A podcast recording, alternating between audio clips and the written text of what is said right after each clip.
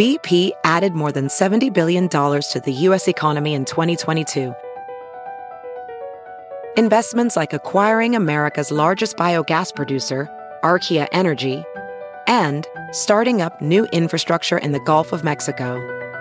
It's and, not or. See what doing both means for energy nationwide at bp.com slash investing in America.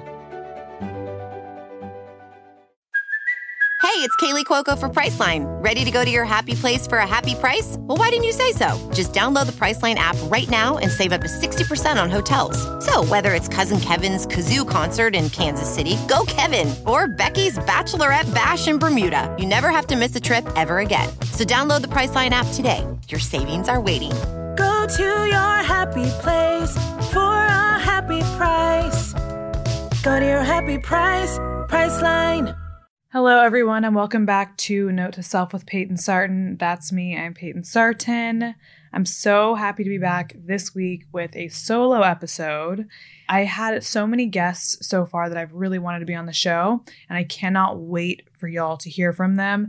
I oddly love interviewing. I didn't think that I would love interviewing this much, but I really love it. So I'm really excited for the future. But this episode, I kind of wanted to do a solo episode just so I could like chill at my house, not have to go see anyone or do anything, or honestly just be social to get this week's episode done. So I asked you guys on social media what you guys want to hear about. And a lot of responses included talking about college. And I know that it's kind of back to school for you know, high school, college, mm. and I thought that the topic of speaking on my experience at college would be such a great one to share with you guys.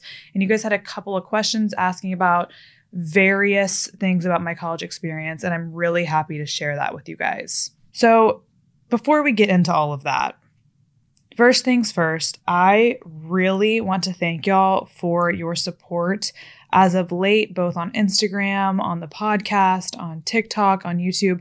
If you have liked or commented anything lately, I just feel really thankful and appreciative of you. Thank you so much for taking your time and hanging out with me on social media sometimes. If you've left a rating or a review for the podcast, I so, so, so appreciate you. I love reading the reviews on the Apple Podcast app. It just like warms my cold dead heart. I've said that before. I absolutely love it. I think it's so crazy that people like like me enough to take time out of their day to like write a thoughtful review. And some of those are so thoughtful. So thank you guys so much. I think my Instagram has just been such a happy place lately. I'm really loving that you guys are liking the content on there. And I noticed that a lot of you whether it's listening to the podcast or through Instagram, are coming from TikTok, which I think is so cool because I've been experimenting with sharing the podcast on TikTok in different ways. And I'm so happy that it's like resonating with people and just reaching a new audience. So if you're here from TikTok, hi, I love you. You're the best. Thank you for coming. Thank you guys for going and following me on Instagram and everything. That's at Payton Sartain, by the way.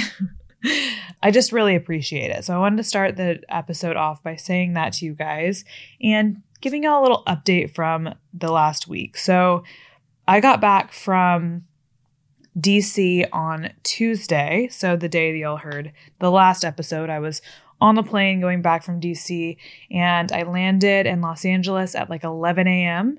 Um, I took a really early flight and picked up some stuff for my brand, full disclosure. Picked up the samples for the little micro collection I'm doing for High Summer, which is coming out pretty soon and literally that evening went with a photographer and my friend who was the other model for the collection and shot on the beach. Um, we shot for like two hours just to get all the photos done. And it was just such a whirlwind of a day. So that was absolutely amazing. And um, the last episode i had pre-recorded. So some updates from DC. I was visiting my boyfriend in DC. We were in New York first because he plays baseball, if you guys are new here and I know some of you are. So, my boyfriend plays baseball for his job. He was playing in New York, and then he went back to DC where his team is, where he lives for the season. We hung out in uh, Washington, DC for a little while. It was such a good week. I just feel like it's just, it's weird because we've been dating for only a little over a year now, but we've gone through so many different phases. Like, there's obviously the honeymoon phase, And then there's like what they call the struggle phase, where like you're kind of figuring out each other's boundaries and like kind of arguing about things and all this. And now we're back in this like, we're just in this weird phase where I'm like so obsessed with him. And I know it's just fucking annoying to hear someone talk about their boyfriend. I know if y'all have been here for a hot second, you know this is not someone else has taken over my body. a demon, perhaps. Anyways, we just had the best week and I'm so obsessed with him. It's not perfect. Like our relationship isn't perfect. Obviously, we argue and things happen, but I just like am obsessed with him lately. He's the cutest thing ever. So we were in DC for a little while. Some of you guys reached out in DM and wished us well because you guys saw that Joe did get injured. So he has something wrong with his elbow. He's gotten surgery on it before, and he was really worried that he might have to have surgery again. But after going to the doctor, they told him basically, hey, just do this like stem cell shot or something, and then no surgery, just take the rest of the season off, which is only a month. So that works out not well, but like it could be way worse. Take the rest of the season off, rest, and come back next season. So he is doing well given the circumstances and he doesn't need surgery, which is such good news. And thank you guys so much for sending your well wishes, those of you who are fans of the Washington Nationals, fans of Joe, whoever saw that. If you DM'd me um, that you were thinking about us, thank you so much. That was really sweet of you. And the update is no surgery quite yet. And the Nationals have already released that information. And if you guys follow that team and stuff, if any of you do, you probably already know that. But that's the update. But speaking of medical problems, I have got to tell you guys what happened to me Sunday. So, on Sunday of last week, when you're listening to this, it will be two Sundays ago, my last Sunday in DC with Joe. Something happened, terror struck. And I haven't told the story actually yet. I haven't even like said anything about it. I put it on my close friends story, but I'm just going to give you the the details of this, all right? Because it was a disaster, but it also brought us closer together, I think. So, in the middle of the night, you know, a little while, Joe and I were having a night. We had a really good dinner and we went home. We might have had some time together, if you know what I mean. I would say 10 minutes after this, I was pretty like tipsy at this point. I remember everything, but I was pretty tipsy. So, my stomach started hurting so badly. And this had to have been at 2 a.m. So I'm in bed, laying there, and my stomach, it was a weird feeling like a cramp and gas, but it wasn't either of those things because I know what those feel like. This might be TMI, but I don't care. You know how you know how I am. Anyways, so I'm sitting there and I'm not a person that likes to show that I'm in pain. I don't like to show when I feel weak. I don't like to open up to people in that way. So, usually if I'm in pain, like I could be like I've been like severely injured before. like, you know, parts of my skin cut open, things like that, and no reaction. One time I accidentally cut my finger in a blender and I was with a bunch of roommates that I lived with in college and I like just walked upstairs casually, bleeding everywhere, and no one knew that I had done that. So I don't like to react to things. Okay. So keep that in mind. So I'm sitting there and my, my stomach starts having this weird kind of feeling. And I think it was like my lower abdomen. So I'm like, is it a cramp? No. Is it gas? No. I'm very familiar with both of those. But I didn't want to make a big deal about it.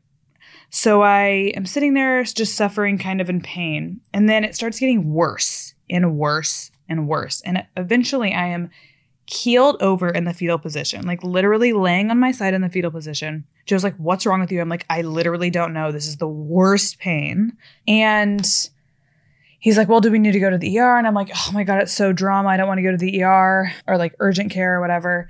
So it was hurting for like 10 minutes straight of like that level of pain. Like I was keeled over. I was like really hurting. And if I'm showing that, that I'm in that much pain, like it's really fucking painful. So Joe springs into action. He puts his glasses on. He puts his hat on. He's leading me down the stairs. He's like, "We are going to urgent care right now. We find the we find the closest urgent care. I'm in the car, feeling like a sickly child."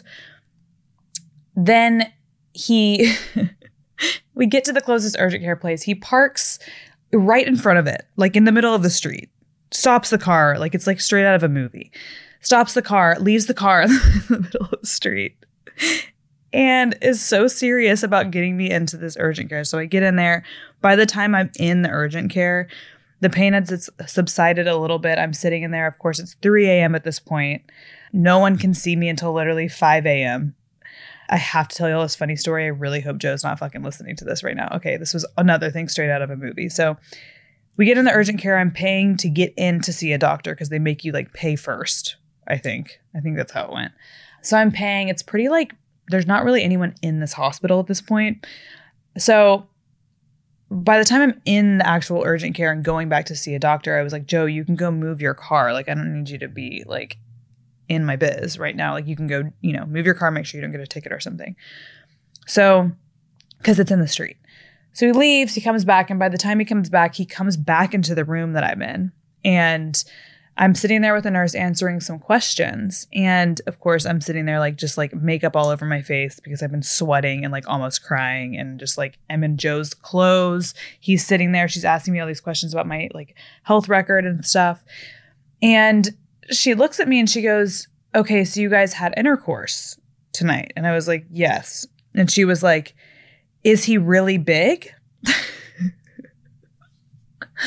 and he's sitting there and I have to tell he's sitting there looking at me and he doesn't want to show me that he is like, uh, yeah, tell her I'm huge.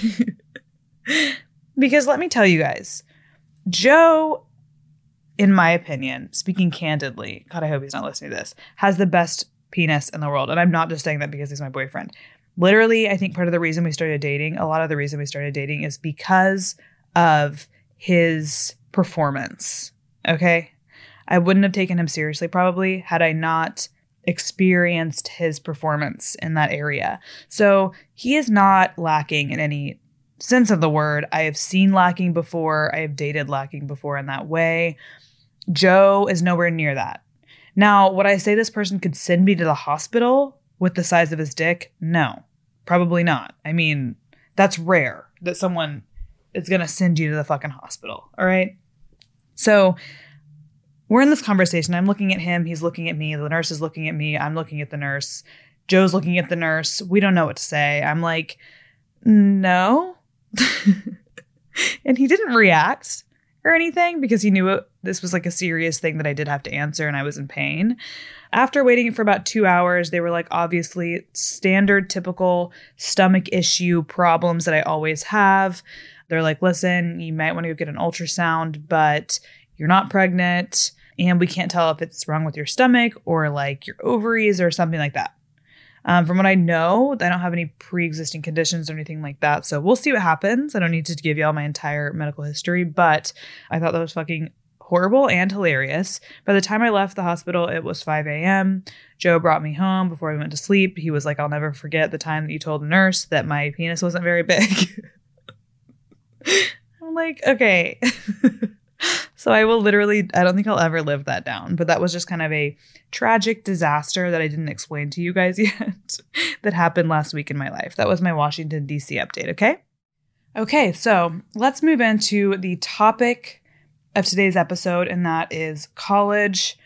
Instead of just telling you guys my whole story about my college career, I'm going to answer some of your questions that kind of outline that story, anyways. So we are going to start with some of your questions. Some of them are pretty basic, and then we get into more, you know, questions about just about my college life, what I'm, how I prepared for after college, etc. So let's start at the start. So the first question is, where did you go to college? So many of you guys know I'm from Texas. My dad was actually in the Air Force. For some of you who don't know, for a while when I was uh, young, so until I was probably like 13. So we moved around between Florida and Texas in that time, and my whole family is from Texas. Both of my parents went to Texas A&M for college. My dad's dad went to Texas A&M for college. My dad's brother went to Texas A&M. My parents met there. If you guys are Aggies, any of you, uh, my parents met at the TAP actually, way long ago. So my whole family's from Texas, and I spent high school, part of middle school and high school in Fort Worth, Texas. So I call that my home, and because of that, I kind of wanted to stay near home because I guess in my earlier years, I had been moving quite a lot and it was amazing, but also uncomfortable. So for college at that time, I thought it was best that I stayed near quote, near to home. And I decided in typical my family fashion to go to Texas A&M University. For those of you who don't know A&M, it's a massive school. There's like 50 to 60,000 kids on campus. It's a huge Texas school. It's all about football, country music, like shit like that. It's very we're in the SEC as well, so it's just like very I don't want to say southern school vibes because it's just not Texas is such a different thing than the South in my opinion, but it was a very standard large football school college experience. So, the second question I have here is what was your major? So, I majored in political science and I minored in sociology. I really wanted to go to law school pretty much for my entire life. I realized that I was really good at arguing and writing and communicating points early on. I was lucky enough to go to a very intensely academic focused private school for my late middle school and high school years. So it was an amazing experience. It let me really hone in on those skills. And I decided that I really wanted to be a lawyer. So when I left high school, entering into college, I decided to major in political science. And I committed to that major. I stayed in that major all the way through college. I picked up the sociology minor because I was taking the sociology classes just for fun because I thought that those were honestly the most interesting classes I took in my entire college career. So I just kept taking the classes because I liked them and I was good at that like kind of thinking. Um, and I thought that they were really interesting. A lot of them really opened my eyes to a lot of things that I hadn't seen growing up in Florida and in Texas, especially later in Texas in Fort Worth. We were like living on a country club vibe and like went to that little private school. It was kind of just a little bit like I don't know, numb to the rest of the world. And it didn't really, to me, it wasn't living around people who were very realistic. So it was really nice to like not get a dose of that completely in college, but see the world from kind of a bird's eye perspective, studying something like sociology. Uh, I thought that was really cool and it just gave me what I was looking for. So I always took those classes up until like the higher level classes, and I ended up adopting that as a minor. So the next question, question number three Were you in a sorority? So this is actually kind of a story, and I think that you guys, some of you might relate to this, some of you might not. I know the whole Alabama Rush thing on TikTok is such a huge thing, so I think it's like the Rush thing is kind of popular right, right now, and people are seeing like the ins and outs of how Rush works. So I want to preface this with well, let's just get into the story. So the answer is no. I was not in a sorority in college. And what I'll say here about A&M is I got really lucky not being in a sorority because one, it's not a school where Greek life is the only thing for sure. I feel like if you go to a southern school, like a school like Alabama or Auburn, if you're not in a sorority or fraternity, I feel like people, from what I've heard, it's just like a different college experience. For me, when I was a freshman, I moved into a dorm. Well, it wasn't a dorm. It was quote dorm. It was actually off-campus housing because A&M doesn't require that you live on campus. So I moved into this kind of like ritzy quote dorm that was co-ed and it was a ton of greek life people in there. My roommates two of them were in greek life and one of them was not in greek life. We had like a four room unit. And it was a really really nice dorm. Like i said everyone was in greek life in different sororities and fraternities and stuff. So we all became friends from living in that dorm. And i went to like all the fraternity stuff. I had been talking to a guy who was probably two years older than me and a big fraternity at A&M. So I was super involved without having to actually be in a sorority. So I got really lucky because I know that a lot of schools, it's kind of like separated. Like if you're either in Greek life and you hang out with Greek life people or you aren't in Greek life and you don't hang out with Greek life people. I was friends with people who were and who weren't in Greek life. Some people were in a sorority and then dropped the sorority after like a couple months. My best friend Laurel did that. So we were, it was kind of like a Mod Podge of people. And I credit that to living in this quote off campus dorm situation called the Callaway House. And that was kind of like our little Greek life thing within all the Greek life programs going on. I did want to explain my rush experience though, because I think that if this has happened to you, you might find some solace in knowing that it happens a lot. So I did rush my freshman year, and I didn't get bids from any of the two to three houses that I knew girls in or that my friends were in. So I actually found out later after Rush. So I went through all the way to the end. and I didn't get any of the houses that I wanted. And I did get some, and they were full of great girls. I just didn't want to be in those houses at that time. So I dropped Rush completely and just didn't get into a sorority. I was really, really hurt by that in the beginning. Obviously, you go to college, you know, we went a week early for Rush. Like all my, my, a lot of my friends I was around were rushing, uh, whether or not they stayed in their sorority or like really were into it all that stuff happened later where they dropped and stuff. But at that time, freshman year, the first week, I was there early. I moved in. I went through Rush and I thought I had good conversations. I thought I was doing well in Rush and I was pretty pretty happy about it until about the last day.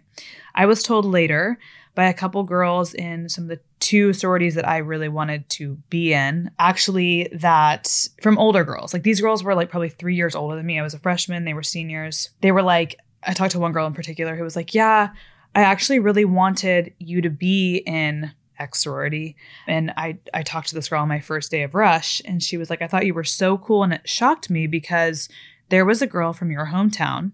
I knew exactly who she was talking about, who called us, whoever she knew at my college. She did not go to my college. I did not know her personally. She was three years older than me, who called us and said that she knew a girl who was entering Rush at A&M who was a whore and who should never be in X sorority. So she called who she knew at each one and told them this. Of course, they're like, okay, yeah, sounds good. And after the girls got to know me, because I was friends with some of the older girls later, they were like, that actually fucking sucks because she specifically said that you were a whore and that we shouldn't give you a bid. And we didn't because of that. And, and that sucked because we had a good conversation with you. And I had this happen, like, y'all, multiple times and this isn't the first time this kind of thing has happened. When I was going into even high school, what like that, I had a whole thing when I was going into high school where all the girls were calling me a whore based off of something a classmate of mine said in my own grade in fucking eighth grade. And the girls were so mean to me. The older girls, like girls that were two or three years older than me, would call me in the middle of the night and like tell me that I was a whore on the phone. I'm like 14. Y'all, I didn't kiss a boy till I was 18 years old. okay. And everyone knew that too. So that was shocking. But, anyways, this girl really made it her mission. And I think the reason is at 18, I kissed a boy for the first time. And then, like a year later, like before I was going into college, I hooked up with this girl's ex boyfriend. And I mean like a literal ex boyfriend. Okay. She was like already with someone else at the time. And I hooked up with him, and she was really upset about it from what I can tell and called a bunch of sororities. So that ruined my rush experience for sure. And I do want to say like I was no stranger to alcohol at this point. I had gone out, I had visited A&M, but there were girls who did way worse things than me that everyone knew about or no one but no one really cared about. That's the point. No one was up their ass about it. Who got bids to everything that they wanted. So that was my experience. It was horrible. I did not love the rush experience at all. It was, it's exhausting. But I know some friends who really liked their sororities. I know some friends at A&M who really liked them. I know some friends elsewhere who really liked them. So I'm not saying don't rush. I'm not saying it's going to be a bad thing, but my experience was that with rushing and it was really upsetting and really discouraging when you're starting out your college situation like that. I will say that I was able to, like I said, go be a part of Greek life in terms of fraternities. I was talking to a guy my entire freshman year who was like two years older than me and really involved in like the biggest fraternity really on campus at that point. So I was always at everything. My friends were always at everything. Like I was just really involved in that way. So I wasn't, didn't feel not included as the years went on. But the initial rush experience was definitely very discouraging. And it just, it's amazing to me how much people care about ruining other people's lives. Like, I'm not the nicest person in the world, but like, I've never really gone out of my way to make someone else have a terrible time just because honestly, I don't care. so that was kind of shocking, especially coming from a person who I've never met in my life. But yeah, that was just a disaster. And it was kind of like nice that a lot of girls came around like years later and still now some people follow me on Instagram. Some of the girls that literally rushed me who I wasn't given a bid that year, you know, have come around and been like, actually, you're pretty sick. Like, that actually sucks that we didn't do that. And I hold no grudges. I don't really give a fuck. It's literally college rush. But if you guys are going through that, if any of you have dealt with that experience, I feel you, girl. And it's not the end of the world, I promise.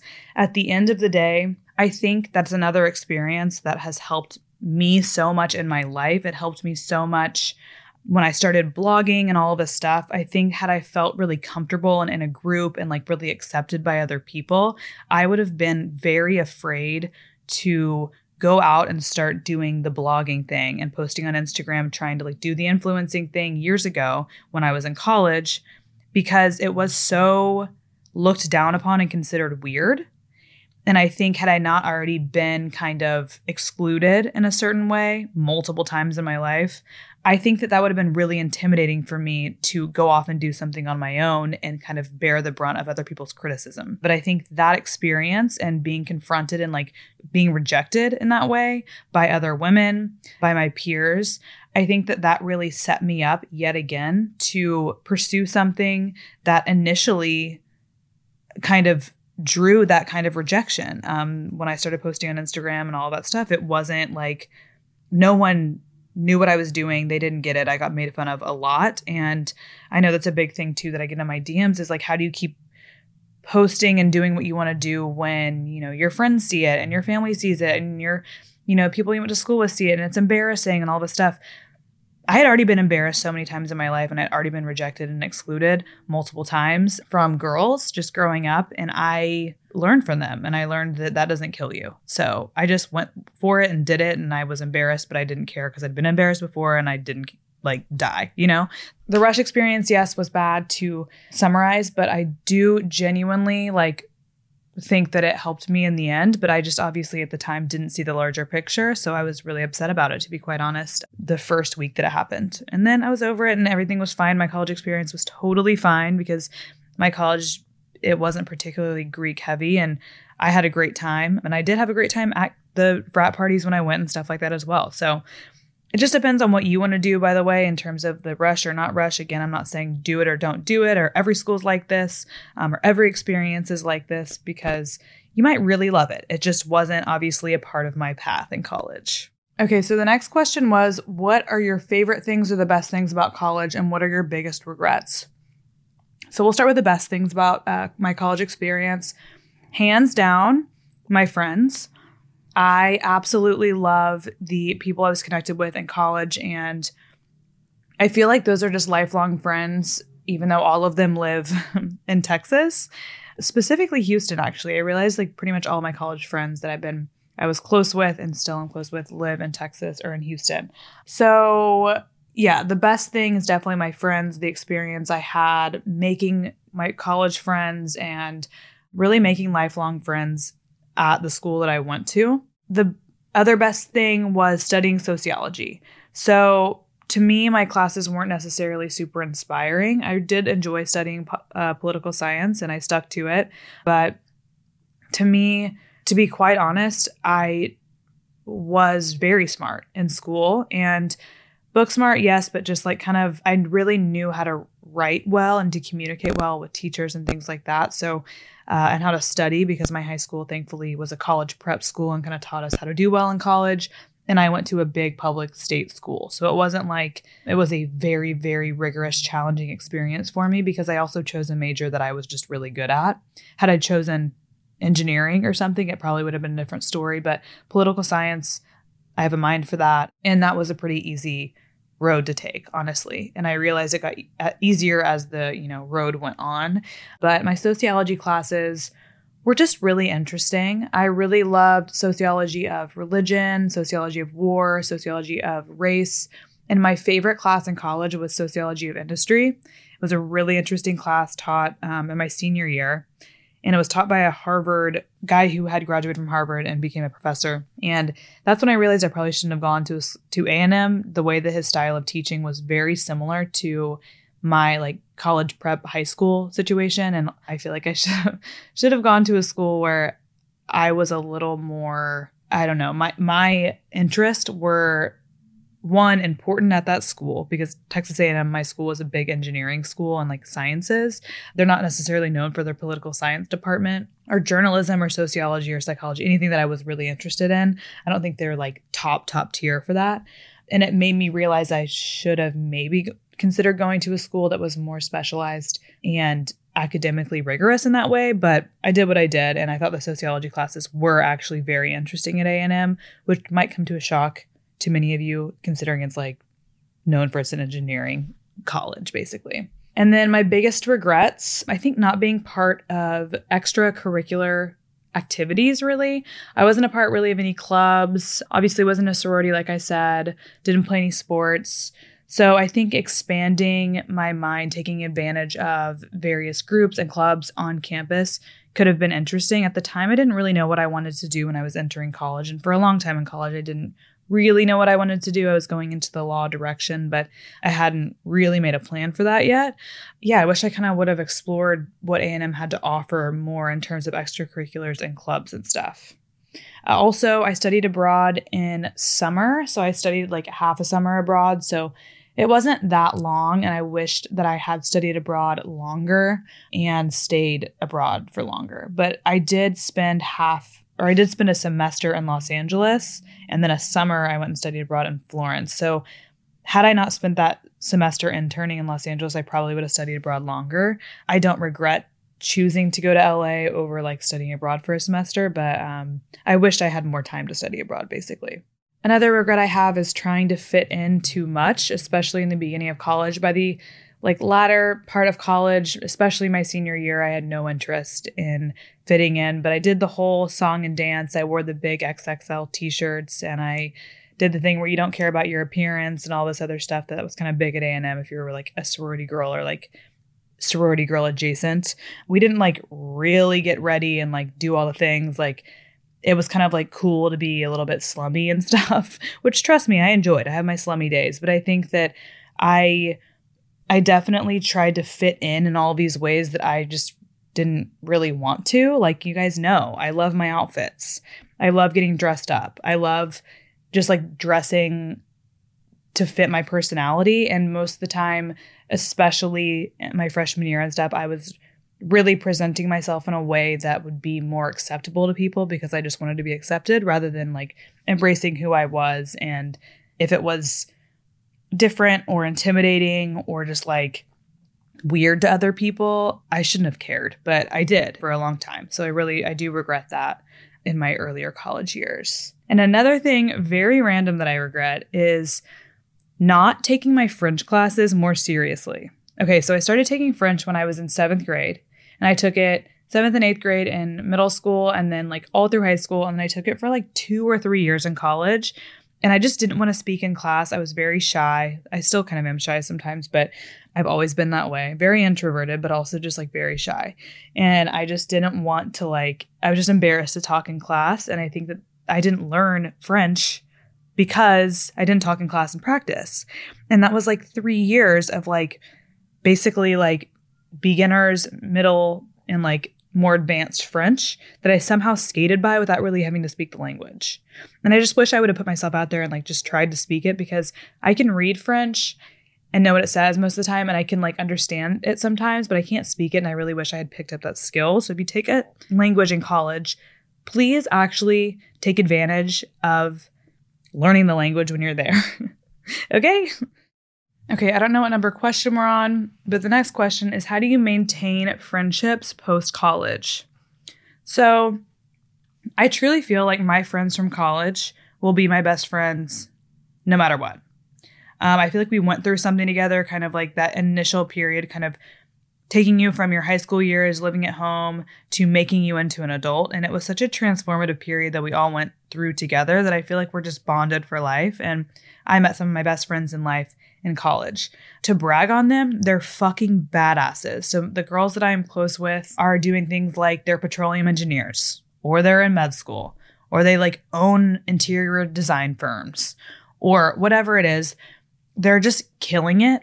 And I'm really proud to know them. And because of that, I feel like they're my friends that we might not talk every day. We might not see each other all the time, especially through COVID. I couldn't go back to Texas to see everyone like I wanted to and be a part of everyone's lives like I really wanted to.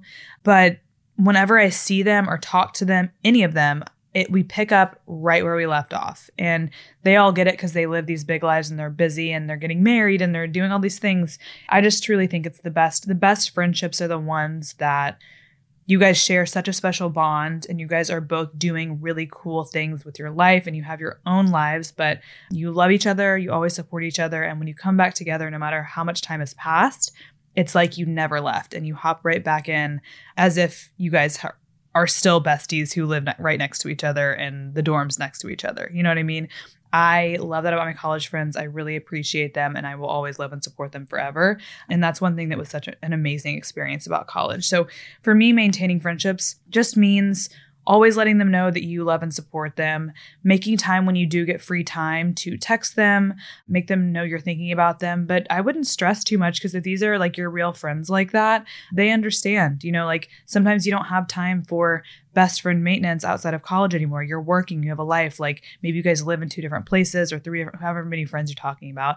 You live in different places. So make some time to catch up and, um, you know, when you can see them, go see them. But just live your life. And I feel like the people who are supposed to be in your life are those that you um, maybe don't see or can't see. And then when you do see them, it's like nothing changed and um, you guys are still best friends. So I haven't worked that much on maintaining friendships just because I got really lucky with the women I've chosen to be in my life.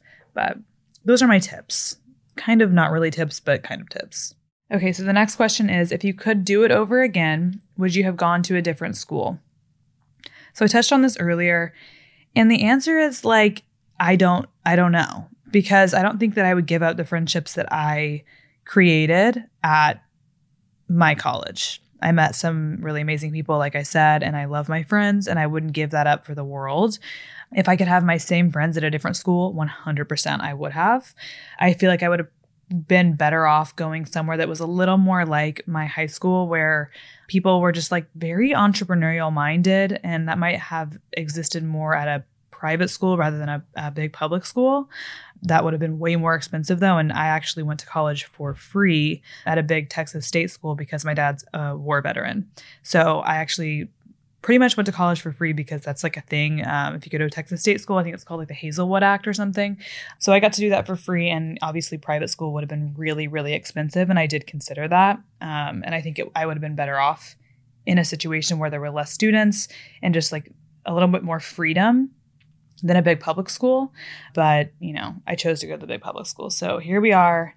I do love my my friends that I met at school. So it's hard for me to answer that because it's like a yes and a no situation. Okay, so the next question is how did you balance social life and school?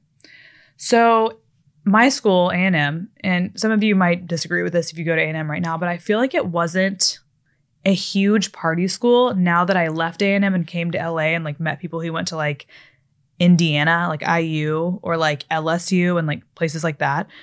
I feel like A&M the bar scene and everything was pretty quiet and like basically non-existent during the week. Like there were some like events and stuff that would happen during the week, like if there were date parties and stuff or you know just things like that like randomly, but I feel like there weren't that many people like going out on like a Tuesday night or Wednesday night, you know? If anything, it was like Thursday, Friday, or Saturday. I feel like there weren't even that many weekends that I went out. Like, I didn't go out like every night. And I don't know if that was like just me and my friends or if that was the culture. Like, when we went out, we went out. And I'll explain to you later some of my embarrassing stories. But when we went out, we went out and we really did the thing. But a lot of us, like during the week, didn't, I didn't really see my friends that much. I lived with like four girls in my like dorm kind of place. And then I lived in a house with five girls for two years or a year and a half.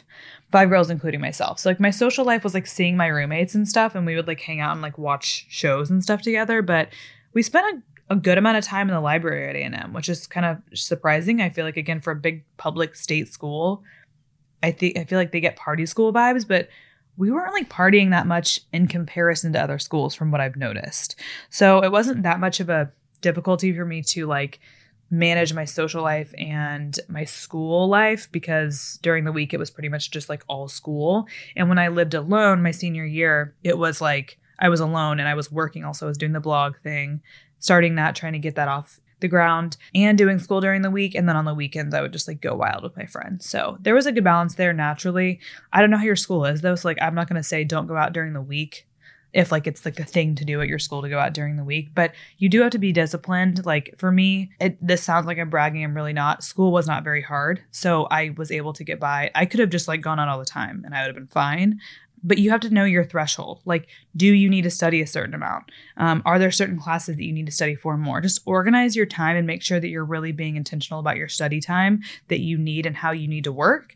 And then you can have your free time also. I schedule everything in at this point in my life. So I even, I even schedule in the fun time.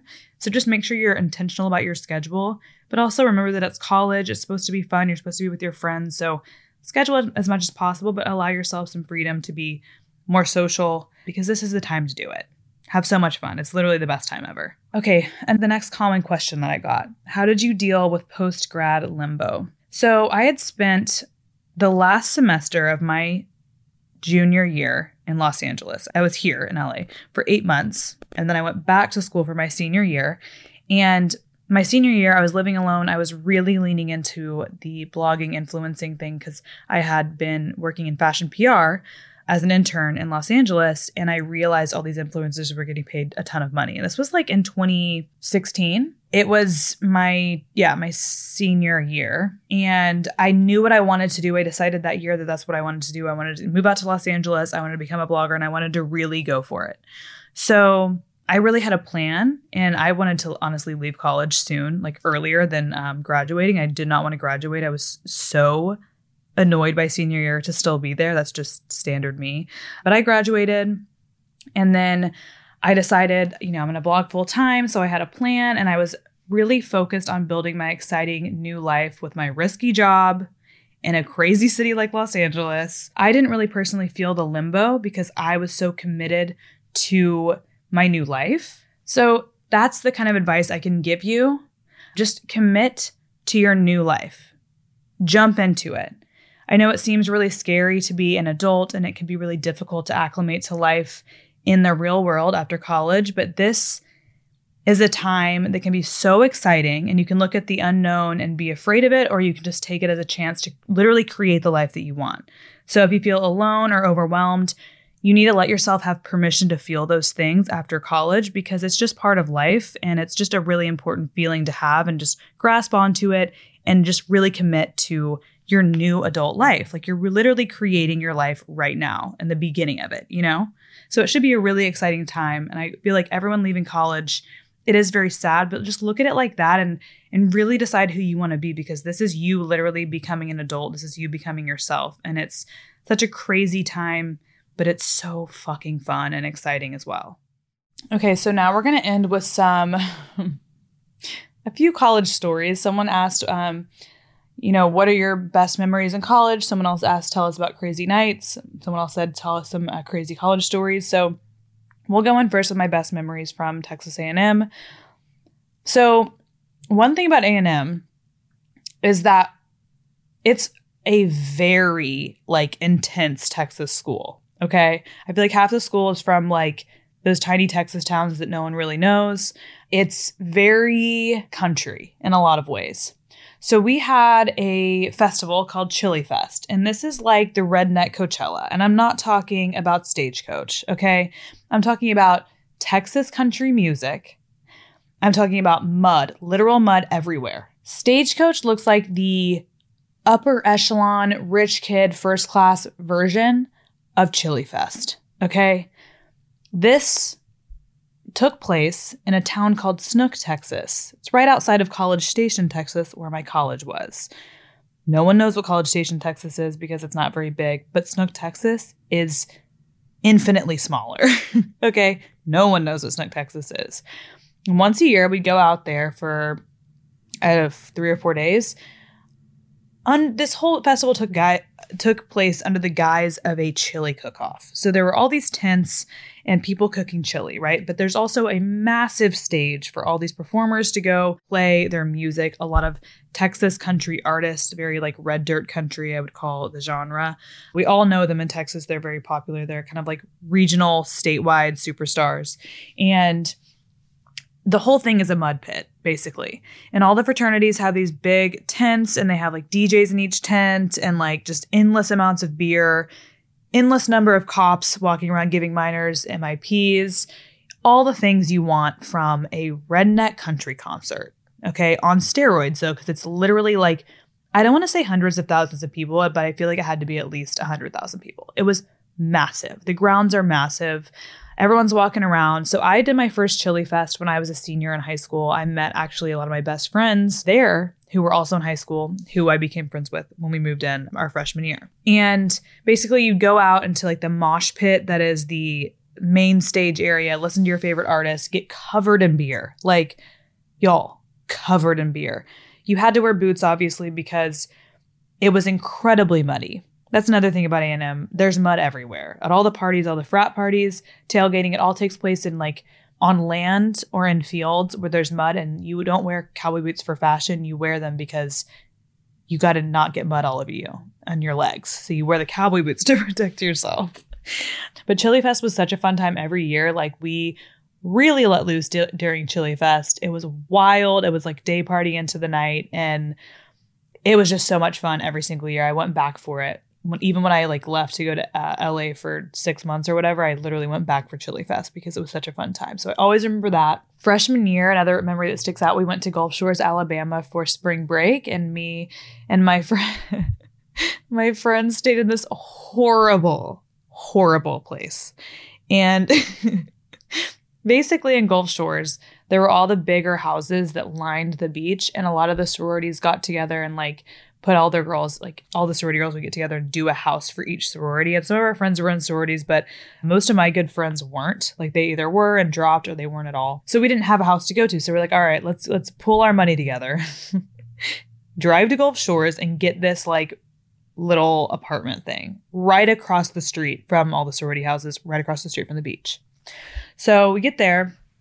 This place is called the Seahorse, is the name of the apartment complex. It's literally four apartments.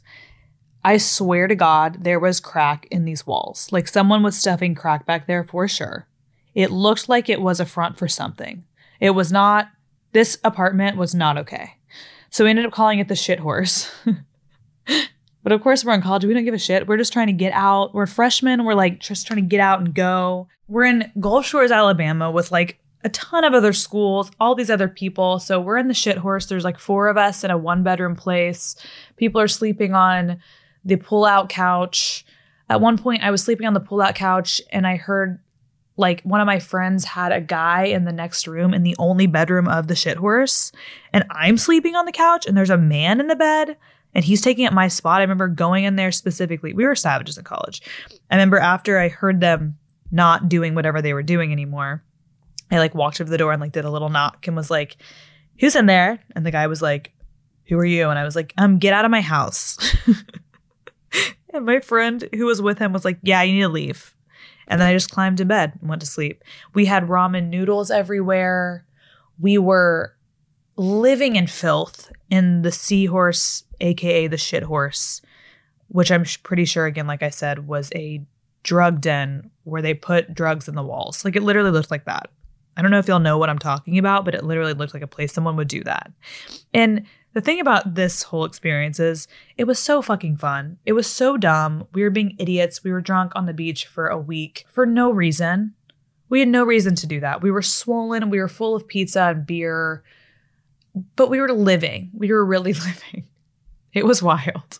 And it was so much fun. I'm going to find some photos of me in college and put them up on the Note to Self pod Instagram, and y'all can see, okay? All right, I've got two more stories for you guys. The last one is like the big finale. All right, so this next one's pretty bad though. At the time, this was like not great. But I was kind of talking to a guy for a long time, a fuckboyish, you could say. Um, I would say for about a year. And he was about two years older than me. And he was really involved in his fraternity. And I was kind of always over at uh, his house that he lived in. It was very normal for me to go stay over there and stuff. And I knew his friends pretty well who lived with him and um, just his normal friends from life. So a lot of my friends were also dating his friends. So they're very aware of us. This group of guys is very, we're very much just like the homies. So one night they were having a party at the house that this man lived in. We'll call him John. So John was studying for a huge test that he had to take. and like huge, okay, like like career starting huge test for after college cuz he was kind of like nearing, you know, nearing his exit plan, I guess, for college. And I was a freshman. So I'm at this party because I don't have to be in the lib- I'm not studying for any crazy test. I'm at the party, the frat party at his house. He because there's a party going on has locked his door into his bedroom so none of the crazy people can get in there. And I'm there at the party, I'm drunk, I'm with my friends, and he's at the library knowing his house is getting absolutely trashed by his friends and everyone in the fraternity and all the girls and including myself. So I remember texting him and being like, I'm tired. I want to go to sleep. And he's like, okay, don't go in my room. And I'm like, yeah, I'm going to go in your room. I don't remember this whole thing because I was definitely blackout. But at some point, I have taken a credit card or something and just like opened this door. And he was so pissed that I opened the door. I do remember that. And I was like, fuck you. I don't care. I'm sleeping. I'm sleeping here. And he's like, don't, please don't get in my bed. Like, whatever. Just like, doesn't want me to be like in his bed, drunk and disgusting. And keep in mind, a huge test is coming. So, anyways, I um, am like, fuck you, don't care. So I'm in there with my friends. He's like, don't, just don't make a mess of anything. My friend is fully on his bed with boots on, with mud on the boots, on the bed, and I'm just passed out. Okay. She's he's like, don't let anyone in my room. I'm like, sure, I won't. She's tra- she's traipsing all over the bed. Okay. So at some point, this, you know, something happens where the cops come and I'm texting this man, a fuckboy, if you will. And I think I'm texting him like something very volatile or something. So my friend decides, okay, Payton's texting him and it's like getting, she's getting annoying. So I'm just going to hide her phone in his room and she can get it in the morning when she wakes up, but she just can't embarrass herself anymore. So she hides my phone. I'm passed out at this point. The cops come. She has to crawl through the window to escape, by the way. So she's crawling all over his bed more with the mud on her shoes. I wake up the next morning, still in my clothes from last night. The man is not in the bed with me. Okay. He's, he's somewhere else. He has not come home. And I am so fucked up still. My phone is nowhere to be seen. I have no, I'm so embarrassed that I get up and sneak out of the door, the front door, so quietly, so early in the morning. And I walk on the train tracks a mile and a half back to my dorm with no phone, wearing the last night's outfits at like 7 a.m. The next morning, I get a text. He's like, You threw up in my bed. I was like, What do you mean I threw up in your bed? He's like, You threw up in my bed. That's exactly what I just said. I don't remember throwing up, and it wasn't like visible, like throw up like chunks. It was like cl- like liquid throw up. So after he'd been studying all night and a whole party was happening in his house that he was already stressed about because he was super anal. My friends had stepped I broke into his room. My friend stepped on his bed. He slept in a friend's room that wasn't home. So he wouldn't have to see me. And after all of this, my phone is in his fucking dresser.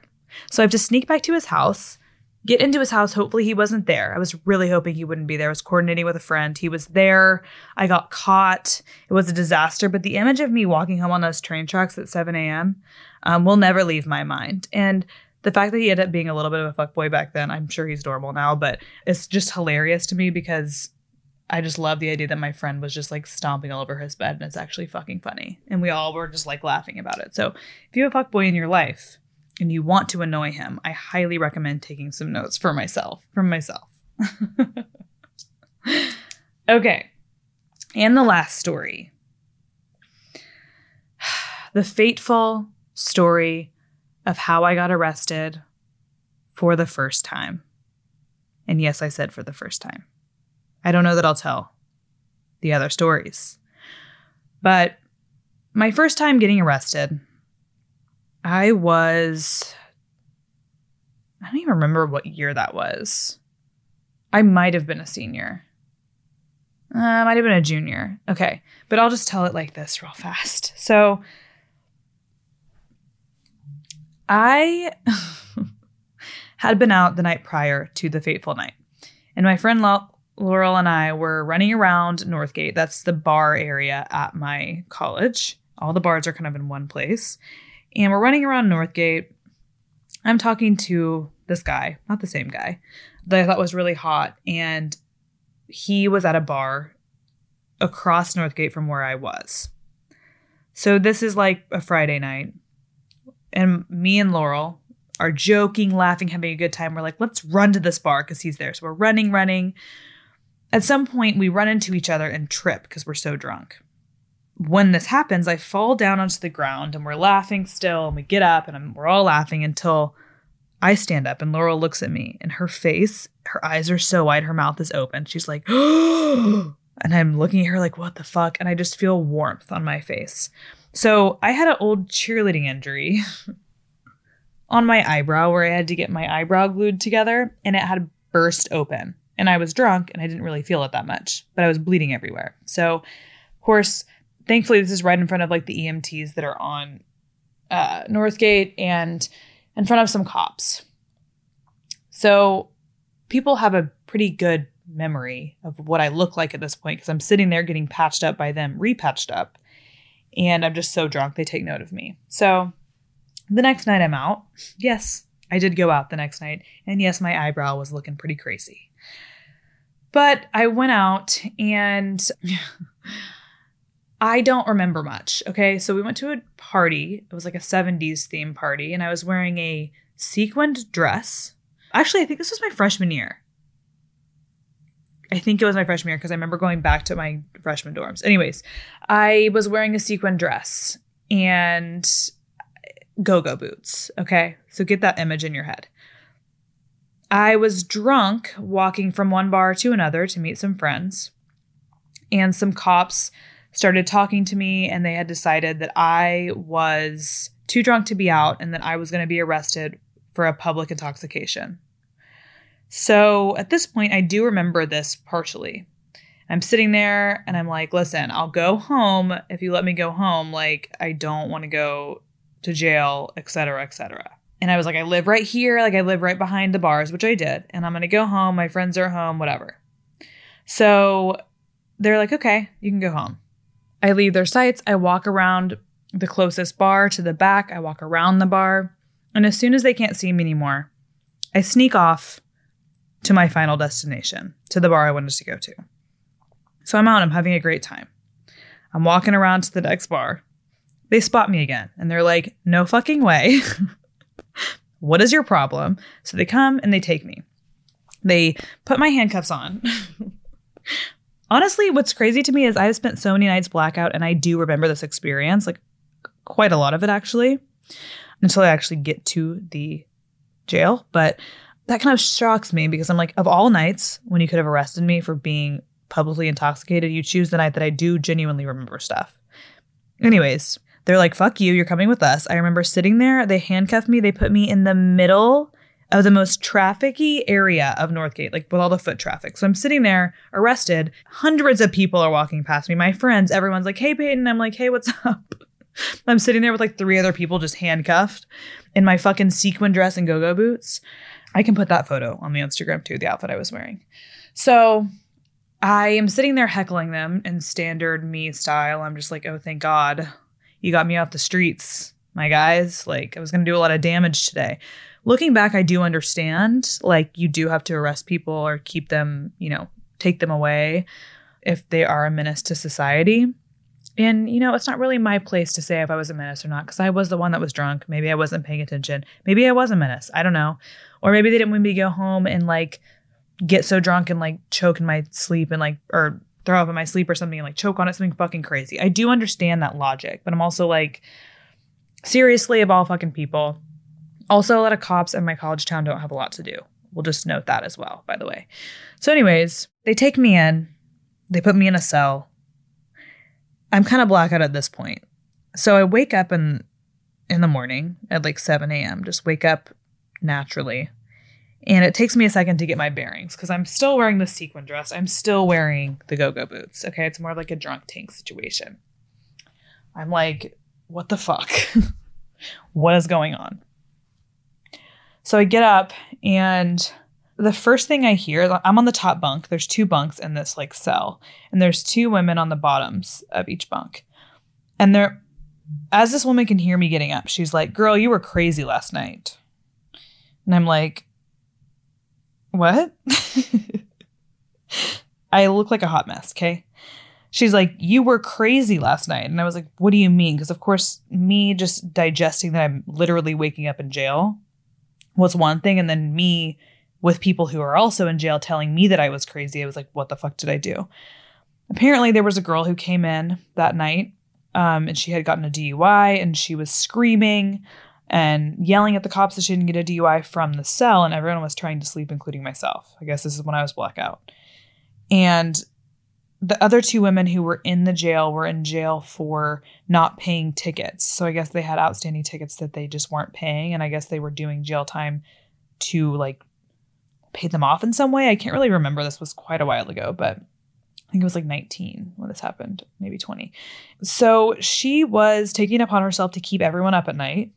And of all the people in the jail cell, it was me who decided to keep her in line. And apparently, after all of her screaming and not letting anyone sleep, I get up and I was like, shut the fuck up. Everyone knows you're drunk because she was trying to convince them that she wasn't drunk. I was like, everyone knows you're drunk. You're not fooling anyone. Like, shut the fuck up. You're not the only person here. And everyone else in the cell was like, wow, like spicy. So, anyways, me and my go go boots and my sequin dress had some things to say when I was in jail. You could say I was the queen of my cell, but you know, I think that that's just that's just me. That's just my story, my side of the story. But um yeah, that was an interesting time. My friend Jenny picked me up from jail. Shout out to Jenny. We'll be besties forever because of her dedication to the cause. And then I went home and then I had to hire myself a lawyer. I never told my parents about it. And that was the end of my jail story in college. So there you go. Imagine me walking into the Callaway house, into my freshman dorm the next day with the same outfit on, um, having been in jail that night. So that was really nice. And that is the end of my college episode, my back to school college episode. Please, no one go get arrested. Please don't be crazy underage drinking. I have to say that so I don't get sued. Okay? Please don't do it. Do not take my story as a um as inspiration, let's say. It's just not fun. I will say jail was kind of an experience. I wasn't afraid in jail. I had some other situations with the law before or after this, also including drinking, but um we'll get to those another day. But yeah, the the jail situation was while kind of fucking me up in the moment and making me like, oh wow, I can't believe I was such a menace to society. They literally had to take me away and lock me in a room because they thought that I was a danger to myself or others. That kind of was weird to really kind of realize. But otherwise, it was kind of an interesting place to go. Met some people I probably wouldn't have met otherwise. So, you know, if you guys have any fun jail stories, let me know. Comment them on my one of the Instagrams or something. That's kind of fun. We can all bond over our trauma. Otherwise, that's really all I have for you guys today. I hope some of these answers were, you know, up to snuff for you guys. I hope you guys could take something from this episode. I love talking about college. I think it's just hilarious and such a fun time to kind of get to like relive in my head as I'm going through it. If you guys are going entering into college, if you're in college right now, take a breather, take a breath. Don't take things too seriously. Have a good time. Like study, do all the things you need to do, but just really live in this moment because I really wish, you know, sometimes I wish I could go back. I think at the time I didn't really want to be there as much sometimes, but really do it while you're there and take advantage of the time because it's such a special time in your life and you're going to make such amazing friends at this point.